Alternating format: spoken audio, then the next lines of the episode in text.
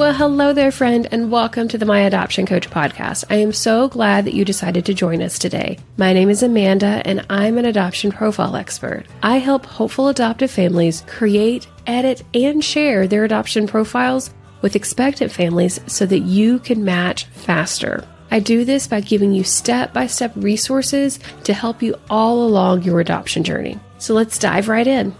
One of the questions I get asked most often is how do you actually match with an expectant parent? In fact, I would argue that this question actually keeps most hopeful adoptive parents awake most nights. At least I know it did for me in the early stages of my adoption journey. But don't worry, friend. In today's episode, I'm going to walk you through a four step process that will help you match with expectant parents faster. If you haven't already done so, please take just a moment to subscribe or follow the podcast. And if you're loving the content you're hearing, I sure would appreciate a rating and review as well. First of all, I want to acknowledge that there are no shortcuts through the adoption process. There are definitely steps and processes that you can follow that will help make your journey easier and faster and quite honestly more affordable as well. But there are no shortcuts in the overall process, nor do I honestly think there should be because you're on this journey for a reason. You're going to be processing emotions and learning different things all the way throughout, and those steps are important but you can take some of those steps faster than others when you follow a proven path. And that's the reason why I've spent over 2000 hours talking with expectant families and birth families so that I can really understand the process from their perspective. I can understand what it was like for them to see a social media ad, click on it and go look at someone's website in order to determine whether or not they wanted their child to be raised by this family or by somebody else who didn't receive proper mental health services as they went throughout their adoption journey and really the critical nature of having that. Or even worse, another birth family who initially connected with a hopeful adoptive family who didn't ultimately end up living up to their agreements and their promises as it related to contact after birth. So I've spent a lot of time really understanding the adoption process from, you know, basically two sides of the triad. I'm still definitely educating myself as it relates to the adoptee side of the triad, especially having two adoptees in my home. Um, but I've really spent a lot of time understanding those initial connection points, that initial phases in the journey. And that's really what I'm bringing to bear here for you so that you can really tap into all of that learning to make your adoption journey easier. So when it comes to really matching with expectant families, expectant families tell me that the profile is the most critical element of that for them, right? That is their initial hello and introduction to you. I often joke with my husband that honestly, the adoption profile was a hell of a lot more important than that dating profile where he initially met me. Like, hey, that's actually the one that brought home our kiddos to us. And so that one was a lot more important, right? To get right. But it really does take time and intentionality and and really learning from others that have gone before you in order to do that. And that's the reason why I created this process. So because we know that the profile is so critically important, that is the tool that is really going to help you get picked by an expectant family. So the four step process to making sure that tool is as great as you can is first creating a profile that is super clear. You might have heard me say before, if you confuse, you lose. And what that really means that is if your profile is confusing, then there's not an additional incentive for someone to take the time to really unpack that and deconstruct it on your behalf when they have a whole quote unquote stack of other profiles in front of them. Especially if you think about the journey where maybe an expectant parent is sitting in an adoption attorney's office and they slide across the table, you know, four profile books for them. And maybe your profile book happens to be on top and they open up that profile book and it's, you know, some nice smiling family and they make that initial connection.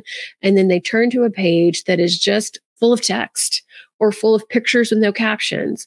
Their brain has to do a lot of extra work to sort through the information at, in front of them in order to start to get to know you, to start categorizing the information.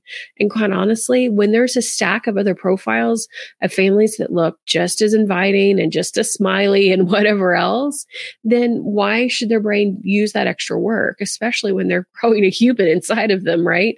Basic human instinct will say, hmm, maybe we should look to the next one, right?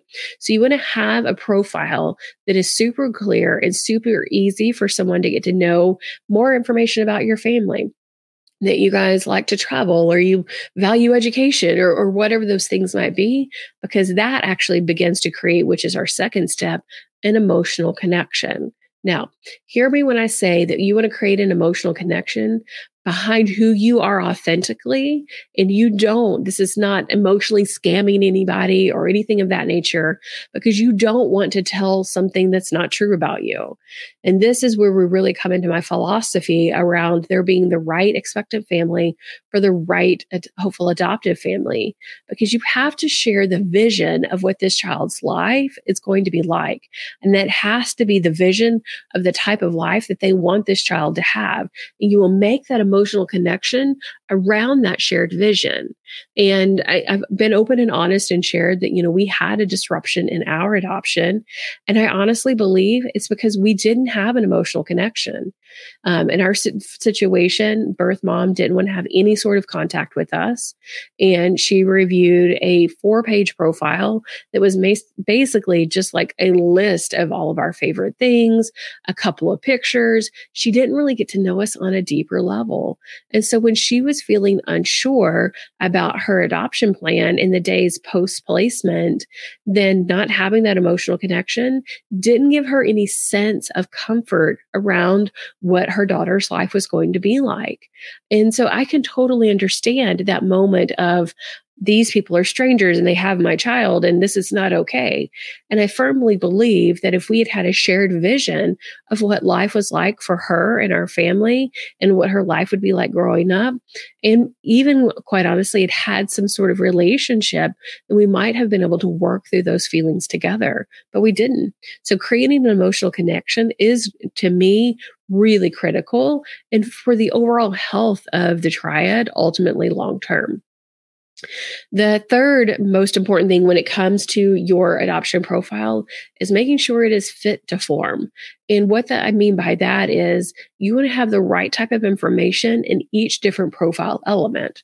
Now, you've probably heard me say in other videos, maybe even last week's video, that depending upon the different types of matching that you are using, you're going to need different profile elements. So, and that's going to vary greatly based upon the type and your adoption partner you're working with. So, an adoption attorney may have different requirements than adoption agencies. Heck, even adoption agencies and attorneys in amongst that kind of group of services will have different requirements as it relates to the different profiles that you use. But I again have a system in which I use with my clients based upon all of the research that I've spoken with expectant families around to really understand what profile elements they found most valuable. And then once we know which profile elements really fit that particular method of matching, then we want to make sure that we have the right level of detail in that profile element. So the right level of detail for a profile book or a profile website is going to be greatly different than maybe a brochure or a postcard or a business card for even for that matter, right? And then what you use on social media is going to be different than what you use inside of a website because you have the opportunity for more video and more words and more pictures and, and different things, right? So we've got to be really fit to form so that we're really sharing the information that she wants to see based upon the mindset that she's in when she's looking at that different profile element. And then the last step to ensure that you're getting picked by an expectant parent is to make sure sure that your profile is getting in front of the right people. Now, this is really where I tap into my 20 plus years of corporate marketing experience because I understand how to get a message to the right audience, right? And when you're doing that, how to find them and how to do it really efficiently. And again, your um, opportunities here are going to vary based upon your method of matching. If you're working with an adoption agency, they may be handling this step for you and they may not allow you to do this step on your own. If you're working with an attorney, they may require you to do this step on your own. But ultimately, what we're talking about here is either through using free ways or paid ways to get your uh, profile in front of expectant families. So this could look like you putting up a flyer in the window of a local business or using a social media ad to get people to come look at your adoption profile website. There are several different ways, but the key is really understanding who the ideal expectant family is for you and how you ultimately reach them. Okay, so there you have it the four step process of how to get picked by an expectant parent. And if you need help in this process and that you really want to dive deeper into your adoption profile, then head on over to myadoptioncoach.com backslash profile and you can learn there more about a free training I have as well as how to talk with me one on one. Remember, anything's possible with the right plan and support, and I'm here with you every single step of the way. I'll see you soon, friend.